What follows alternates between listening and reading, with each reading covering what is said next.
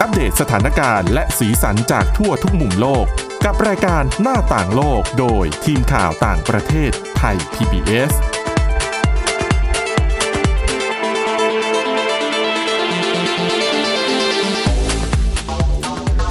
สวัสดีครับต้อนรับคุณผู้ฟังสู่รายการหน้าต่างโลกนะครับวันนี้มาพบกับทีมข่าวต่างประเทศไทย PBS กับเรา4คนนะครับมีน้องนัทน้องเอเชียเป็นนักศึกษาฝึกงานแล้วก็คุณกรีนจิรวัตรมาสุขและผมก้าวพงศธรสุขพงศ์ครับ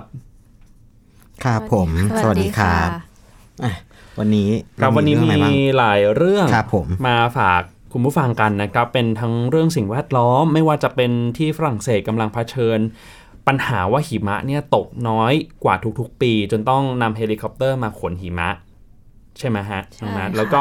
ของน้องเอเชียก็เป็นเรื่องของป่าแอมาซอนที่ปล่อยคาร์บอนไดออกไซด์มากขึ้นนะครับรวมไปถึงเรื่องการเตือนภัยเกี่ยวกับการใช้เว็บไซต์หาคู่ด้วยครับผมนะครับวันนี้อย่างที่คุณก้าวบอกว่ามันมีหลายเรื่องราวแล้วก็หลายประเด็นแต่ว่าส่วนมากเราก็เน้นไปทางธรรมชาติในเวทางสิ่งแวดล้อมนะฮะเราไปเริ่มกันที่เรื่องแรกก่อนดีกว่าเรื่องป่าเมซอนปล่อยคาร์บอนมากขึ้นนะครับก็ป่าเมซอนเนี่ยครอบคลุมพื้นที่หลายประเทศในทวีปอเมริกาใต้ใช่ไหมคะแล้วก็ตอนนี้กำลังเสียหายจากการตัดไม้ทำลายป่าค่ะทำให้ต้นไม้ปล่อยแก๊สคาร์บอนไดออกไซด์ออกมามากกว่าที่ดูดซับเข้าไปค่ะจากแต่ก่อนนะคะอเมซอนเนี่ยเป็นป่าดิบชื้นขนาดใหญ่ที่ช่วยชะลอภาวะโลกร้อนเนื่องจากเป็นแหล่งโอโซนผลิตออกซิเจนเป็นจำนวนมากจนได้ฉายาว่าเป็นปอดของโลกค่ะแต่ว่าจากการศึกษาและสำรวจก๊าซเรือนกระจกเหนือลุ่มน้ำอเมซอนของสถาบันวิจัยอวกาศแห่งชาติประเทศบราซิลนะคะพบว่าป่าอเมซอนกว่า 20% กลายเป็นพื้นที่ที่ปล่อยแก๊สคาร์บอนไดออกไซด์ขึ้นสู่ชั้นบรรยากาศโลกเป็นจำนวนมากซึ่งเป็นผลพวงมาจากไฟป่าแล้วก็การที่มนุษย์เนี่ยเข้าไปตัดไม้เผาป่าถางป่าจนระบบนิเวศเสียสมดุลค่ะและในช่วงตลอด10ปีที่ผ่านมานะคะนักวิจัยตรวจวัดก๊าซเรือนกระจกตามส่วนต่างๆของลุ่มน้ำอเมซอนแล้วผลการสำรวจเนี่ยแย่ลงทุกปีค่ะโดยในปีนี้นะคะทางตะวันออกเฉียงใต้ของป่าอเมซอนเนี่ยเมื่อเทียบกับหลายปีก่อนเนี่ยถ้าหากมีปีไหนที่ฝนตกเป็นจำนวนมากแล้วก็มีความชื้นสูงเนี่ยจะทำให้ต้นไม้ดูดซับคาร์บอนไดออกไซด์ได้หลายล้านตันต่อปีทำให้แบบบรรยากาศของโลกเนี่ยดีขึ้นนะคะแต่ว่าปัจจุบันเนี้ยไม่ว่าป่าจะชื้นหรือแห้งอะค่ะต้นไม้ก็ไม่สามารถดูดซับคาร์บอนไดออกไซด์ได้ดีเท่าที่ควรนะคะนักวิจัยเนี่ยเขายังบอกอีกว่าต้นไม้ในป่าอเมซอนที่ได้รับความเสียหายเนี่ยจะยังไม่สามารถฟื้นฟูตัวเองให้กลับมาทำหน้าที่ดูดซับคาร์บอนไดออกไซด์ได้ดีเหมือนเดิมในเร็วๆนี้แล้วก็คาดว่าอีก30ปีข้างหน้าเนี่ยจะแย่ลงไปอีกเพราะว่าป่าอเมซอนกว่า 50% เนี่ยอาจจะกลายเป็นพื้นที่แห้งแล้งแบบทุ่งหญ้าสวรรณาในแอฟริกาใต้อะค่ะโลกร้อนตอนนี้มันรุนแรงมันเป็นประเด็นที่ถูกพูดถึงมานานมากนะครับโดยเฉพาะในช่วงปี2ปีเนี่ยได้เห็นความเคลื่อนไหวขององค์การระหว่างประเทศในการแก้ไขปัญหามากขึ้นเรื่อยๆด้วยนะแต่ก็จริงๆมันไม่ใช่เรื่องขององค์การใดองค์การหนึ่งเท่านั้นนะครับแต่ว่ามันเป็นเรื่องของเราทุกคนนี่แหละว่าจะช่วยกันได้มากขนาดไหนอย่างที่บอกว่าคือเราอะทำลายจนมันคุ้นชินมานานแล้วอะพอมันเกิดสภาวะอย่างเงี้ยก็ยังดีที่ตอนนี้เริ่มกลับตัวเริ่มมาและทำหลายๆอย่างมีการออกผลิตภัณฑ์หลายๆอย่างเพื่อมารักโลกมากขึ้นรวมถึงการอนุรักษ์ป่าแล้วก็เริ่มใส่ใจว่าปอดของโลกเนี่ยมันเป็นยังไงบ้างเพื่อที่สุดก็คือเพื่อเผ่าพันธุ์มนุษย์เนี่ยแหละให้มันอยู่ได้ง่ายขึ้นนะฮะเราไปต่อกันที่เรื่องที่2มันก็เกี่ยวกับโลกร้อนเหมือนกันมันก็เป็นผลกระทบเหมือนกันว่าโลกร้อนตอนนี้มันก็ทำลายไปหลายๆส่วนของโลกนะรวมถึงสภาวะอากาศต่างๆก็แปรปรวนจากที่เคยมีฝนตกก็ไม่มีจากที่เคยมีไฟป่าเพื่อผ่านช่วงหนึ่งเพื่อให้เกิดใหม่ของต้นไม้เนี่ยตอนนี้มันก็กลายเป็นว่าผ่านที่มันผ่านทั้งแถบทั้งหมดมันก็ไม่สมดุลนะฮะวันนี้เดี๋ยวน้องจะพาไปที่ฝรั่งเศสค่ะเป็นเรื่องอะไรครับก็เป็นเรื่องเกี่ยวกับสภาพอากาศเหมือนกันค่ะตอนนี้ที่ฝรั่งเศสเขาประสบปัญหาหิมะขาดแคลนอย่างหนักค่ะเนื่องจากหิมะเนี่ยตกน้อยลงกว่าทุกๆปีที่ผ่านมา ทีนี้ที่เทือกเขาปิเรเนสจะมี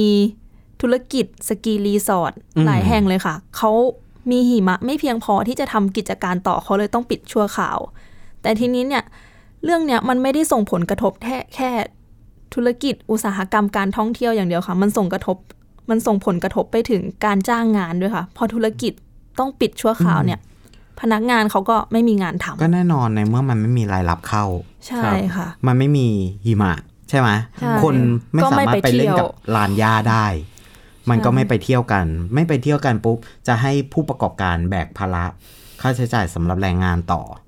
มันก็ไม่ได้มันเป็นปัญหาที่มันต่อเนื่องกันเป็นทอดๆไปเนาะครับผมดังนั้นเนี่ยทางการแถบเทือกเขาเนี่ยเขาก็เลยต้องจ้างเฮลิคอปเตอร์เพื่อขนหิมะ50ตันจากบนยอดเขาเพื่อที่จะลงมาถมสกีด้านล่างค่ะค่ะแต่ทีเนี้ยก็มีเรื่องค่าใช้จ่ายเข้ามาอีกค่ะค่าใช้จ่ายในการขนเนี่ยค่ะอยู่ที่ประมาณ 5,000 ถึง 6,000 ยูโรก็จะประมาณ 160,000 บาทแต่ขนมามันก็ไม่ละลายเร็วหรอเพราะว่าเข้าใจมาสภาพอากาศมันก็ที่มันไม่ตกก็เพราะว่าอากาศมันร้อนใช่ค่ะขนลงมาปุ๊บมันอาจจะเย็นขึ้นแต่ว่ายังไงสภาพอากาศมันก็ยังร้อนอยู่ดีใช่ค่ะมันจะคุ้มทุนหรือเปล่าอันนี้มันคือการแก้ปัญหาที่แบบไปเหตุสุดๆใช่ค่ะแต่ว่าทางการเขาก็บอกมาแล้วค่ะว่าถ้าทำให้ธุรกิจเดินต่อได้ก็จะได้ผลกำไรจากลูกค้ากลับมาประมาณ10เท่าค่ะในการลงทุนครั้งนี้คือขน 5,000 ถึงเท่าไหร่ 5,000 ถึง 6,000 ยูโรใช่ค่ะ 5,000 ถึง 6,000 ยูโรมันก็หลักแสนบาทมันมีอะไรการันตีหรือเปล่าว่ามันจะได้ผลชัวร์เขาก็ยังไม่แน่ใจค่ะแต่เขาต้องการให้ธุรกิจนั้นยังเดินต่อไปได้แล้วก็เป็นการช่วยพนักงานกว่าอีก50คนยังมีงานทำอยู่ค่ะเขาก็เลยต้องทำถึงแม้ว่าการกระทำนี้จะขัดต่อระบบนิเวศเป็นการขัดธรรมชาติก็ตามค่ะและการกระทำของรัฐบาลท้องถิ่นครั้งนี้ก็ถูกวิพากษ์วิจารณ์อย่างหนักจากนักนิเวศวิทยาชาวฝรั่งเศสค่ะมองว่าเป็นการสร้างปัญหาโลกร้อนเพิ่มขึ้นเข้าไปอีกเพราะว่าการขนย้ายหิมะเนี่ยค่ะเป็นการใช้พลังงานจำนวนมากในการขนย้ายด้วยค่ะแต่ก็ไม่ใช่แค่ที่ฝรั่งเศสนะคะที่มีหิมะไม่เพียงพอจนต้องปิดลานสกีค่ะที่ญี่ปุ่นในเมืองซัปโปโรก็ต้องปิดเหมือนกันค่ะเพราะว่ามีหิมะไม่เพียงพอค่ะจริงๆหลายจุดเลยนะก่อนหน้านี้เห็นมีที่รัสเซียด้วยที่จะต้องขนหิมะมาในลักษณะนี้เหมือนกันพูดถึงที่ญี่ปุ่นเนี่ยมีเพื่อนที่ไปที่ญี่ปุ่นแล้วก็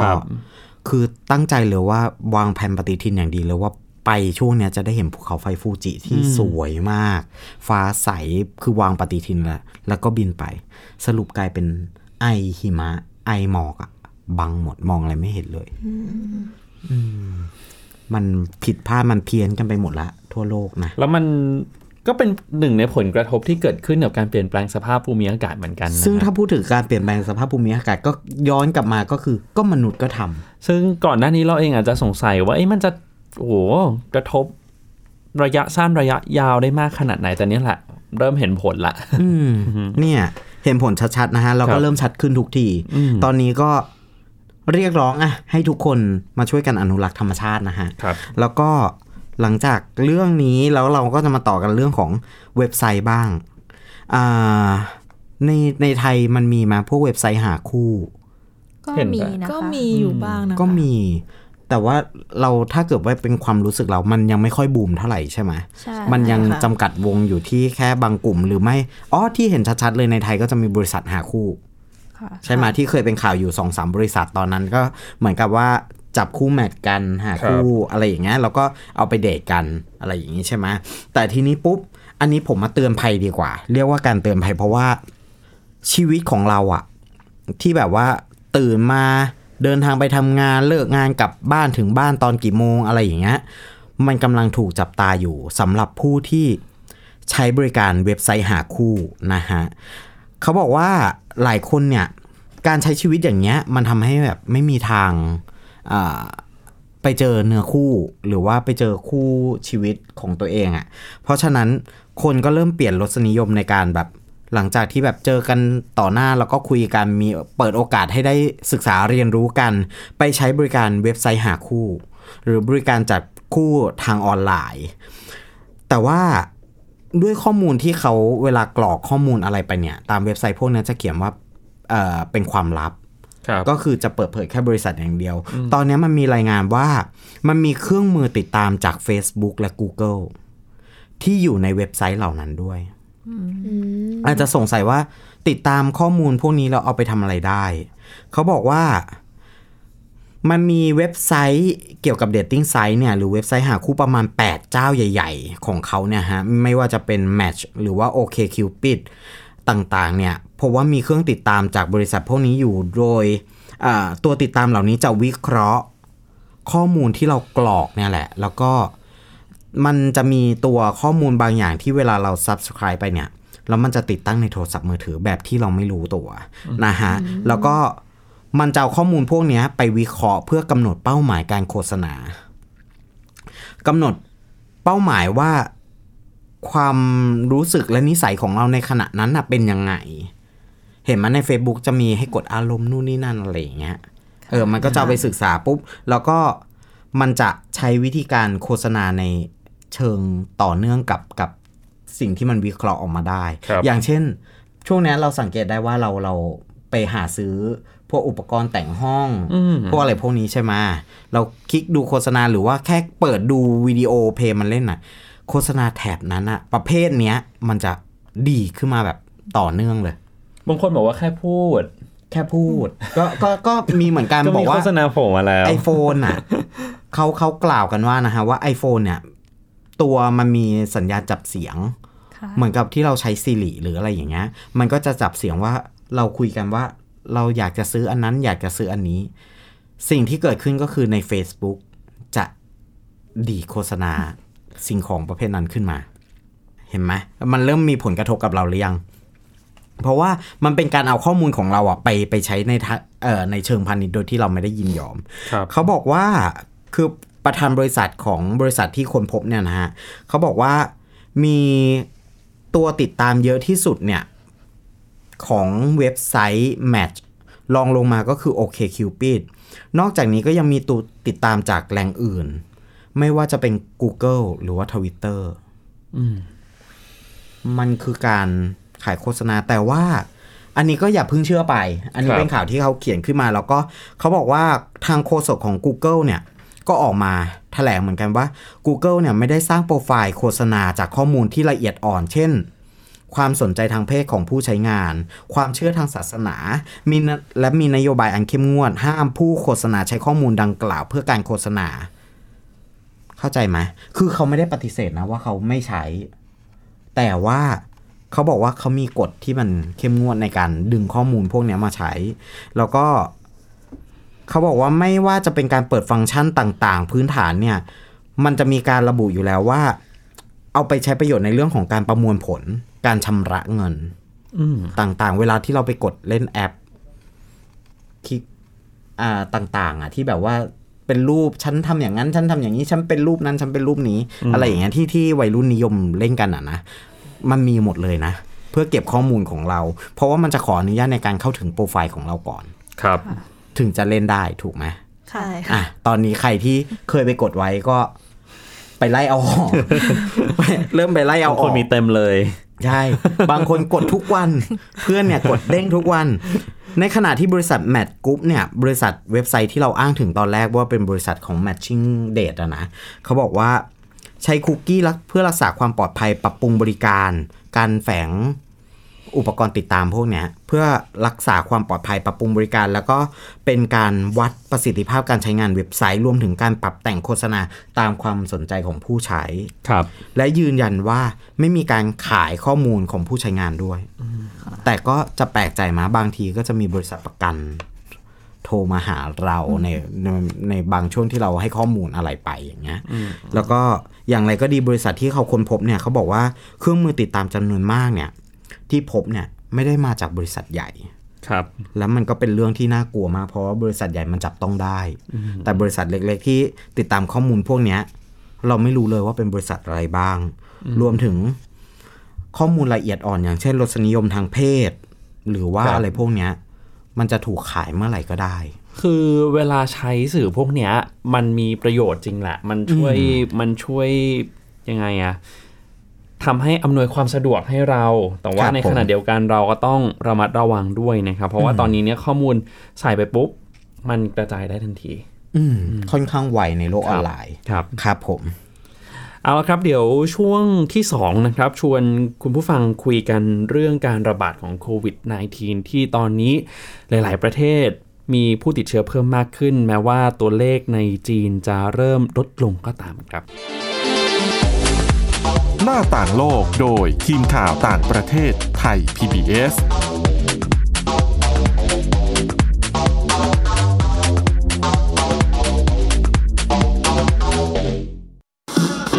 Thai PBS Digital Radio Infotainment for All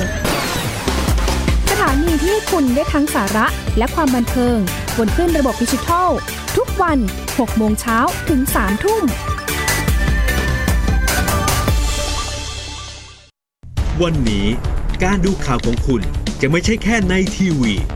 ไทย PBS ให้คุณดูข่าวได้หลากหลายช่องทางถูกน้ำท่วมเต็มพื้นที่เว็บไซต์ www.thaipbs.or.th/news Facebook Thai PBS News Twitter @thaipbsnews YouTube Thai PBS News ไหลล้นทะลักเข้ามานะกดติดสนับสนุนการข่าวพร้อมๆกับหน้าจอไร้ขีดจำกัดเรื่องเวลาเข้าถึงรายละเอียดได้มากกว่าไม่ว่าจะอยู่ณจุดไหนก็รับรู้ข่าวได้ทันที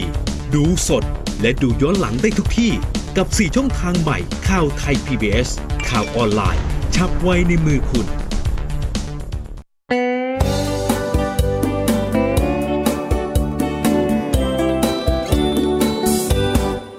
บอกเล่าข่าวสารที่เป็นประโย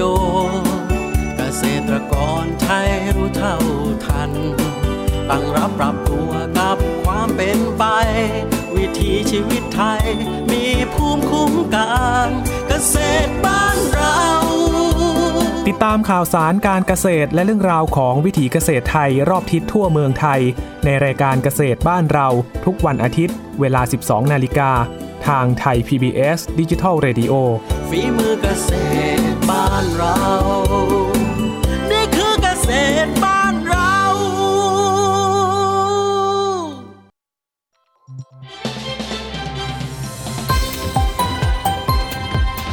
คุณกำลังรับฟังไทย PBS Digital Radio วิทยุข่าวสารสาระเพื่อสาธารณะและสังคมหน้าต่างโลกโดยทีมข่าวต่างประเทศไทย PBSกลับมาสู่ช่วงที่2ของรายการหน้าต่างโลกนะครับชวนคุยกันเรื่องการระบาดของโควิด -19 นะคุณกรีนกับน้องๆที่ตอนนี้เนี่ยสถานการณ์ในภาพรวมมันยังไม่สู้ดีเท่าไหร่นะครับคือจริงๆตัวเลขของผู้ติดเชื้อกับผู้เสียชีวิตในจีนก็ลดลงอย่างมีนัยสำคัญนั่นแหละแต่ว่าตัวเลขผู้ติดเชื้อนอกประเทศจีนมันกลับเพิ่มมากขึ้นอย่างที่เกาหลีใต้เนี่ยคือเป็นจุดที่มีผู้ติดเชื้อมากที่สุดเลยก็ว่าได้นะครับซึ่งเมื่อวันที่24กุมภาพันธ์ที่ผ่านมาของประเทศไทยก็มีมติเอกฉันท์จากการประชุมคณะกรรมการโรคติดต่อแห่งชาตินะครับให้โควิด -19 เป็นโรคติดต่อร้ายแรงลำดับที่14คือเป้าหมายหลักๆก็เพื่อป้องกันเหตุการณ์ที่เรียกว่า super spreading หรือว่าคนที่แพร่กระจายเชื้อเป็นวงกว้างที่เราอ่านในข่าวอาจจะได้ยินคำว่า super spreader คือ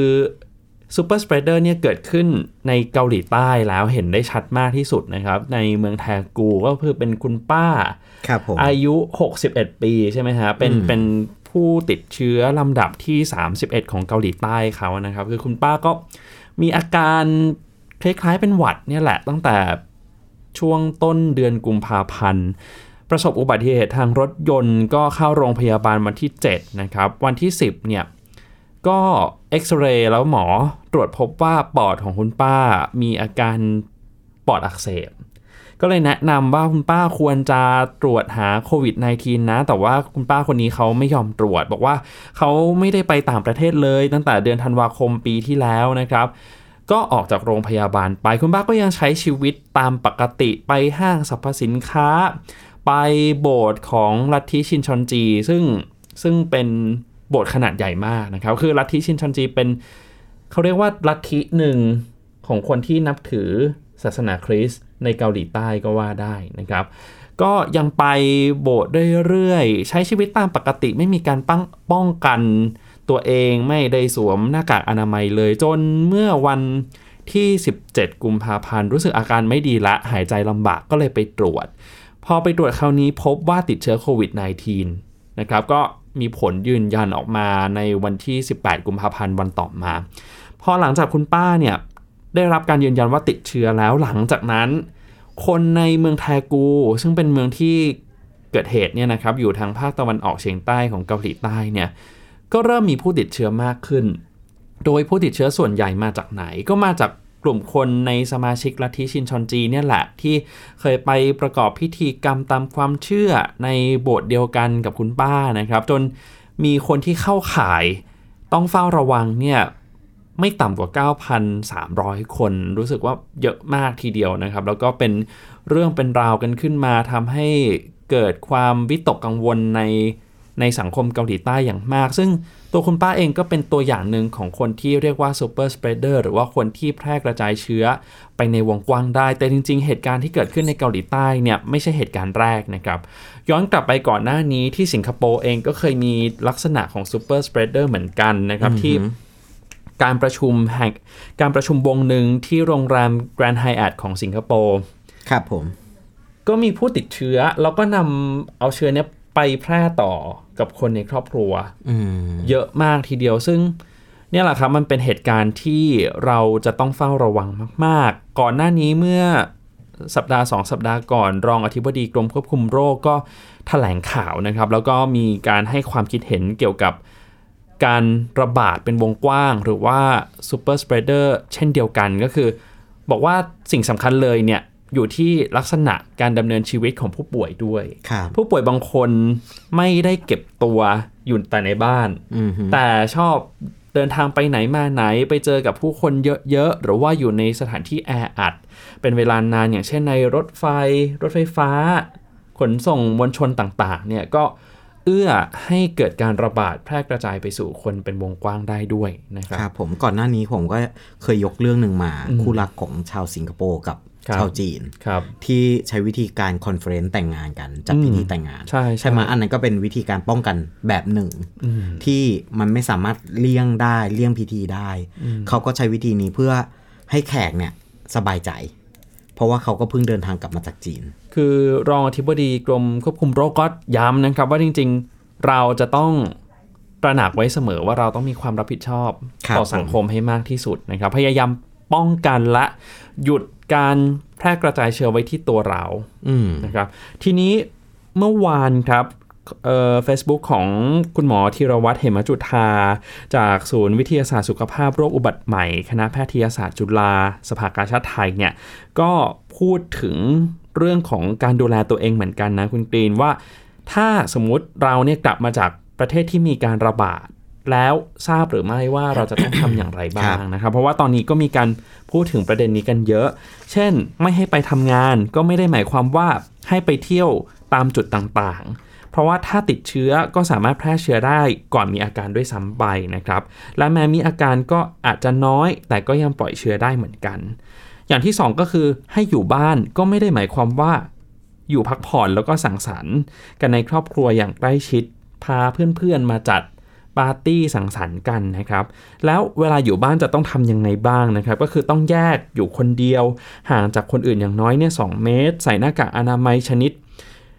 จริงๆที่ไม่ใช่ทำมาจากผ้านะครับเพราะว่าถือว่าตนเองเนี่ยเป็นคนที่สามารถปล่อยเชื้อได้แยกจานข้าวช้อนส้อมแก้วน้ำต่างๆเมื่อเข้าห้องน้ำก็ต้องระวังด้วยเหมือนกันเพราะว่าเชื้อก็อาจกระจายได้ในห้องน้ำนะครับแล้วถ้าอยู่บ้านคนเดียวแล้วจะต้องทำยังไงต่อถ้าคนอื่นทำงานนอกบ้านคนที่ถูกกักเอาโทรศัพท์ไว้ข้างตัวเกิดมีอาการอะไรก็จะได้โทรบอกคนอื่นได้ไม่ใช่ถูกปล่อยทิ้งอยู่คนเดียวโดยที่ไม่มีใครรู้ถ้าเกิดเหตุอะไรขึ้นมานะครับและถ้าเกิดมีอาการเกิดขึ้นจะทำยังไงต่อรถที่จะนำไปส่งโรงพยาบาลก็ต้องแจ้งคนขับด้วยนะครับว่าผู้ป่วยมีอาการเข้าข่ายแบบนี้ต้องเป็นรถที่สะอาดนะครับอย่าขึ้นรถประจำทางสาธารณะหรือไม่ก็โทรแจ้งโรงพยาบาลให้ส่งรถมารับเสื้อผ้าเครื่องใช้ก็ควรจะซักแยกต่างหาก ออกจากคนอื่นๆด้วยสุดท้ายก็คือจะเก็บตัวไปนานเท่าไหร่ตามมาตรฐานก็คือ14วันครับแม้ว่าจะมีรายงานว่าระยะฟักตัวยาวถึง24หรืออาจจะ27วันนะอันนี้ก็เป็นวิธีการดูแลตัวเองเหมือนกันครับซึ่งตอนนี้เราเข้าใจนะครับว่าหลายๆคนก็ค่อนข้างกังวลตื่นตระหนกกับเหตุการณ์ที่เกิดขึ้นมีงานวิชาการอะไรต่างๆออกมามากมายแต่ว่าอย่างน้อยๆก็ต้องเสพสื่อด้วยการใช้วิจารณญาณด้วยแม้แต่งานวิชาการทางการแพทย์เองก็ต้องดูดีๆนะครับว่าผ่านการตรวจจากผู้เชี่ยวชาญหรือยังเพราะว่าตอนนี้เนี่ยมีงานออกมาหลายชิ้นและหลายๆชิ้นก็ยังไม่ได้ผ่านการตรวจจากผู้เชี่ยวชาญเลยนะเช่นก่อนหน้านี้ที่มีการงานวิชาการที่พูดถึงว่าเชื้อไวรัสโคโรนาสายพันธุ์ใหม่เนี่ยมีส่วนเชื่อมโยงกับเชื้อ HIV นะครับรวมถึงสัตว์พาหะของเชื้อสายพันธุ์ใหม่เนี่ยมาจากงูก็งานวิชาการเหล่านี้ก็ยังไม่ได้รับการตรวจสอบจากผู้เชี่ยวชาญเลยครับเพราะฉะนั้นเวลาจะติดตามอะไรก็ต้องระมัดระวังใช้วิจารณญาณกันด้วยนะครับเอาละครับเดี๋ยวก่อนจากกันไปฝากร้านก่อนนะครับให้คุณผู้ฟังสามารถกลับมาติดตามเรื่องราวที่ทีมข่าวต่างประเทศไทย PBS นำมาเล่าสู่กันฟังได้ทางพอดแคสต์นะครับเข้าไปในพอดแคสต์แล้วก็เซิร์ชคำว่าหน้าต่างโลกก็จะได้ฟังเรื่องราวที่เรานำมาอัปเดตให้คุณผู้ฟังได้ฟังกันนะครับสำหรับวันนี้หมดเวลาแล้วครับเราทั้ง4คนลากันไปก่อนสวัสดีครับสวัสดีค่ะติดตามรับฟังรายการย้อนหลังได้ที่เว็บไซต์และแอปพลิเคชันไทย PBS Radioไทย PBS Digital Radio วิทยุข่าวสารสาระเพื่อสาธารณะและสังคม